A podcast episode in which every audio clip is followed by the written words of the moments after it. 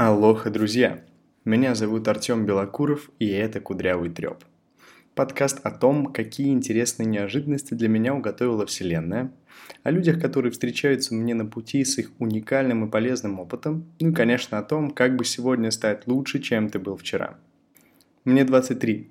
Еще полгода назад я работал менеджером по продажам, жил в квартире на пару с котом, водил машину, встречался с друзьями и, покуривая травку у себя на балконе, был совершенно уверен, что у меня есть все, что мне нужно. Не буду рассказывать в глубоких подробностях, но в какой-то момент я понял, что жизнь у меня всего одна, что нужно мне совсем не то, что я имел, так еще и на горизонте появился человек, который так давно должен был там появиться. Скажу, что очень непривычное чувство, когда ты покупаешь билет в один конец, и я каждому желаю его пережить. Выбор пал на Бали не потому, что это райский остров по миллионам отзывов, а потому, что по уровню жизни, ценам и атмосфере это место казалось наиболее подходящим. В целом так и есть. И в этом выпуске я как раз и расскажу о том, сколько стоит жизнь на острове, какие нюансы следует учитывать при переезде, что обязательно нужно взять с собой, и поделюсь некоторыми интересными фактами про Индонезию. Начну с того, что визы в Индонезию могут быть нескольких видов. Первый – это туристическая виза, бесплатная. Она ставится на тридцать дней, и после ее окончания тебе нужно покинуть страну. Вторая – виза по прибытию. Она стоит тридцать пять баксов, и у нее привилегий побольше. По истечению тридцати дней ты можешь прийти в миграционную службу и за примерно две тысячи пятьсот рублей продлить ее и еще на тридцать дней. То есть в целом, можно сказать, на шестьдесят дней. Незадолго до окончания этой визы тебе нужно будет вылететь в любую из соседних стран и вернуться обратно, если ты хочешь и дальше пребывать на одном из островов Индонезии. Вылет и прилет может быть даже одним днем, и по прибытию ты вновь можешь оформить такую визу. Далее социальная виза, которая дается на полгода. Сама виза стоит дороже, чем виза по прибытию, но определенно дешевле, если взять все затраты на вылеты каждые два месяца. Есть и минус. Имея социальную визу, ты не можешь вылететь куда-либо еще за эти полгода, в ином случае она аннулируется. Есть еще визы бизнес и рабочие, но о них я ни слова вам не скажу, поскольку они меня не сильно волнуют. Теперь о жилье на этом острове. По цене оно может разниться от десяти тысяч рублей, и потолка, в общем-то, здесь не бывает. За пятнадцать-тридцать тысяч рублей в месяц можно найти либо небольшую квартирку со всем необходимым, либо дом или даже двухэтажный дом с огороженной территорией и, возможно, бассейном. Знакомиться с вариантами можно на Букинге или Airbnb, но уже для окончательных договоренностей я советую ехать к хозяину жилья и общаться с ним на месте. Индонезийцы не против заработать и думают, что они мастера торговаться, но это не так. Поэтому можно будет поболтать с хозяином, поулыбаться, сказать ему, какой он классный парень, и вот твои чемоданы уже стоят на коврике с надписью «Welcome». Передвигаться по острову можно разными способами – пешком, на велосипеде или на байке. В лютой жаре и на приличных расстояниях, конечно же, комфортнее байк. И тут ценник от двух с половиной до шести-восьми тысяч, в зависимости от твоих предпочтений. Бензин не обойдется тебе дорого, полный бак будет стоить примерно двести рублей. Я советую заранее позаботиться о международном водительском удостоверении категории А, но если нет даже российских прав, то и это не беда, поскольку с местной полицией можно уладить этот вопрос за ценник от тысячи до двухсот рублей. Да, местные копы тоже думают, что умеют торговаться. Да и у них таких, как ты, очень много, и им просто лень будет тратить на тебя слишком много времени. По правде говоря, на острове есть люди, которые за несколько тысяч сделают тебе фиктивное международное удостоверение, но я не пользовался такими услугами и не стану их рекомендовать. Уже на второй день ты начнешь задумываться о еде, и тут есть несколько вариантов.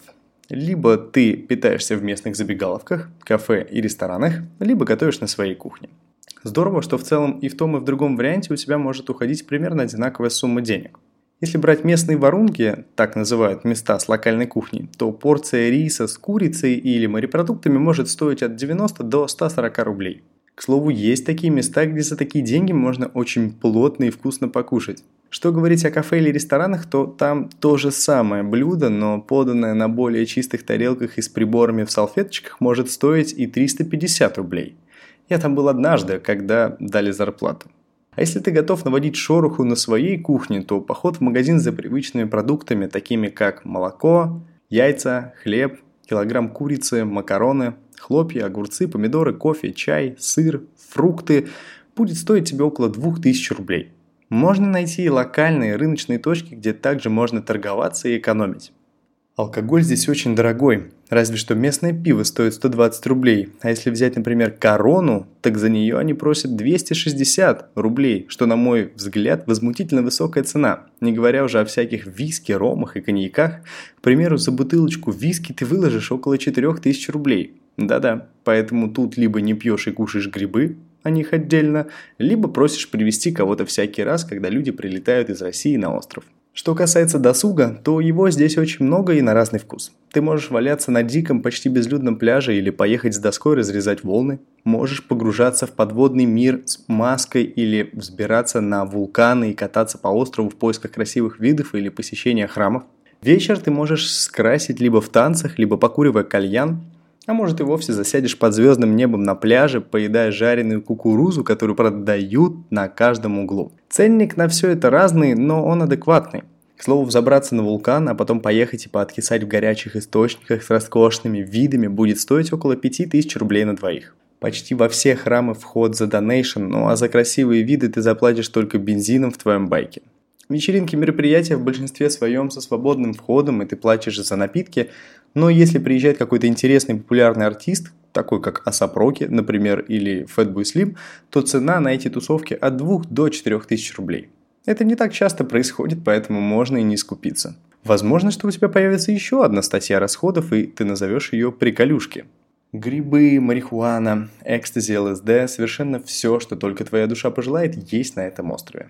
Да мне кажется, как и на любом другом острове, кроме необитаемых. Хотя и там пара закладок уже по-любому запрятана. Так вот, цена за грибочки около тысячи рублей. Марки или капельки ЛСД будут стоить около полутора тысяч рублей, а вот на кусочек гашиша или шишку сативы ты потратишь от двух до четырёх тысяч рублей. Все, как и всегда, зависит от дилера и твоих с ним взаимоотношений, но я в эти дела не ввязываюсь, мне родители не разрешают. Но если вдруг ты решишь что-то приобрести, то узнавай у местных экспатов, а не у местных жителей. Местный не моргнет глазом, как за чуть более дешевый прайс толкнет тебе кусочек грязи со вкусом кофе и наклейкой гашиш. Но мир не крутится вокруг наркотиков, и вместо того, чтобы гробить свое здоровье, можно приобрести за те же деньги примерно абонемент в спортзал. На месяц это будет стоить около пяти тысяч рублей в зависимости от класса, клуба и района, в котором он находится. Кстати, на пляжах нередко можно встретить площадку с турниками, импровизированными штангами и всякими приблудами для спорта, так что есть возможность, позанимавшись, моментально оказаться в океане. Хороший вариант посетить соседние острова, такие как Гили, Ламбок или Нуса Пенида, и поездка туда, разумеется, должна быть не на один день.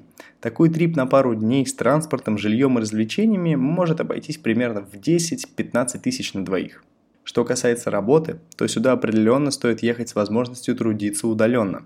Повторюсь, вариантов с рабочей визой я не рассматриваю, поэтому я не скажу, как происходит этот процесс, если ты хочешь устроиться тут барменом или серф-инструктором. Одно могу сказать точно, если ты будешь работать так, без рабочей визы, то девяносто процентов что либо местные тебя сольют в миграционной службе, либо русские.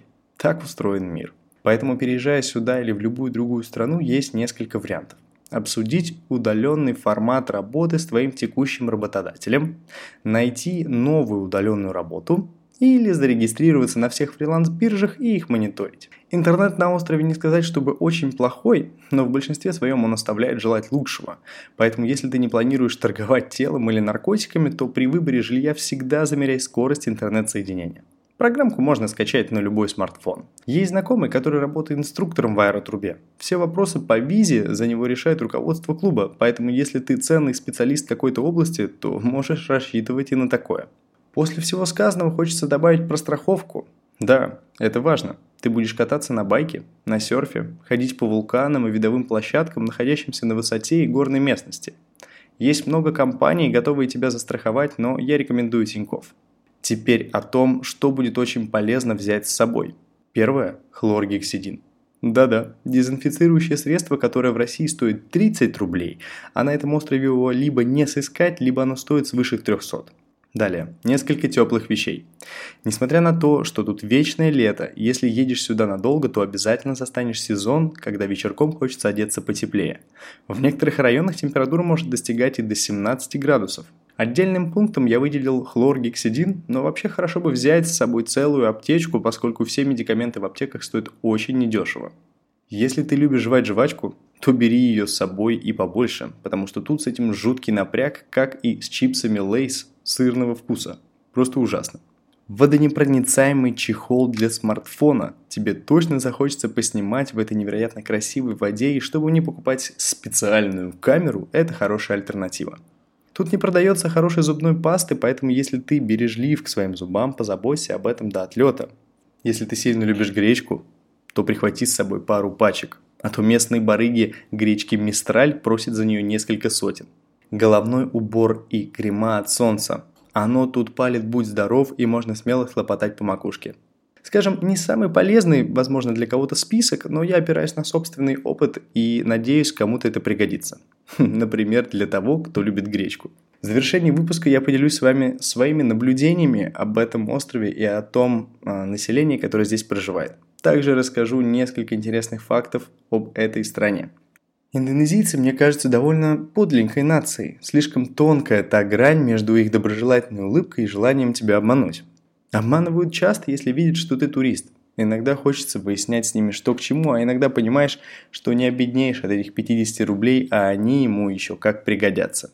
Они чтут свою религию, двести дней в году у них праздничных и церемониальных, но они свиньи, каких поискать по отношению к природе и к планете, на которой живут. Тут культивировано курение. Ты буквально у каждого второго можешь стрельнуть сигарету и не ошибешься, а если речь идет об отношении на дороге, то даже друг друга они не торопятся уважать. Зато ходят слухи, что если назревает какой-то замес или драка, то в моменте может появиться рой своих и утрясти любой вопрос. Не знаю, практиковать не планирую.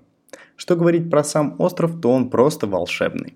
Тут ощущаешь всю мощь и силу вселенной, понимаешь, как скоро могут исполниться твои желания и наглядно видишь, как моментальны в действии законы кармы. Сюда стоит ехать, если ты хочешь погрузиться в свой внутренний мир, мысли и мечты. Единение с дикой природой, изобилие вкусной пищи и фруктов и отсутствие какой-либо спешки наполнят твои медитации гармонией и счастьем. Как сказал, а? По кайфу. В общем, я рекомендую и советую посетить остров Бали, да и другие острова Индонезии в том числе, ведь их тут целых семнадцать с половиной тысяч. Да-да, не слабо. Но только шесть тысяч из них обитаемы, поэтому одиннадцать тысяч в твоем распоряжении. Главное не заделаться коренным жителям Бали, а то эти патриоты подпиливают себе шесть передних зубов, демонстрируя отказ от шести основных грехов. У местных есть еще одна особенность – это отросший ноготь на мизинце. Гадкое зрелище. Но для них это эталон красоты. По правде говоря, они только и делают, что ковыряют им где попало и отпугивают туристов. По мне, так это удобный измеритель дозировки кокаина, но сейчас не об этом. Да, сейчас о вулканах, которых, кстати, около четырёхсот в Индонезии и сто из них действующих. Так что есть вариант попытать удачу, взобравшись на все сто и вернуться домой. А дома всегда хорошо, но еще лучше, когда твой дом – вся планета Земля. Надеюсь, что ты уже пишешь сообщение корешу или подруге, мол, что на Бали вообще кайф, может, мотнемся, и мы скоро увидимся на местности. Всем кудрявый трёп. Адьё.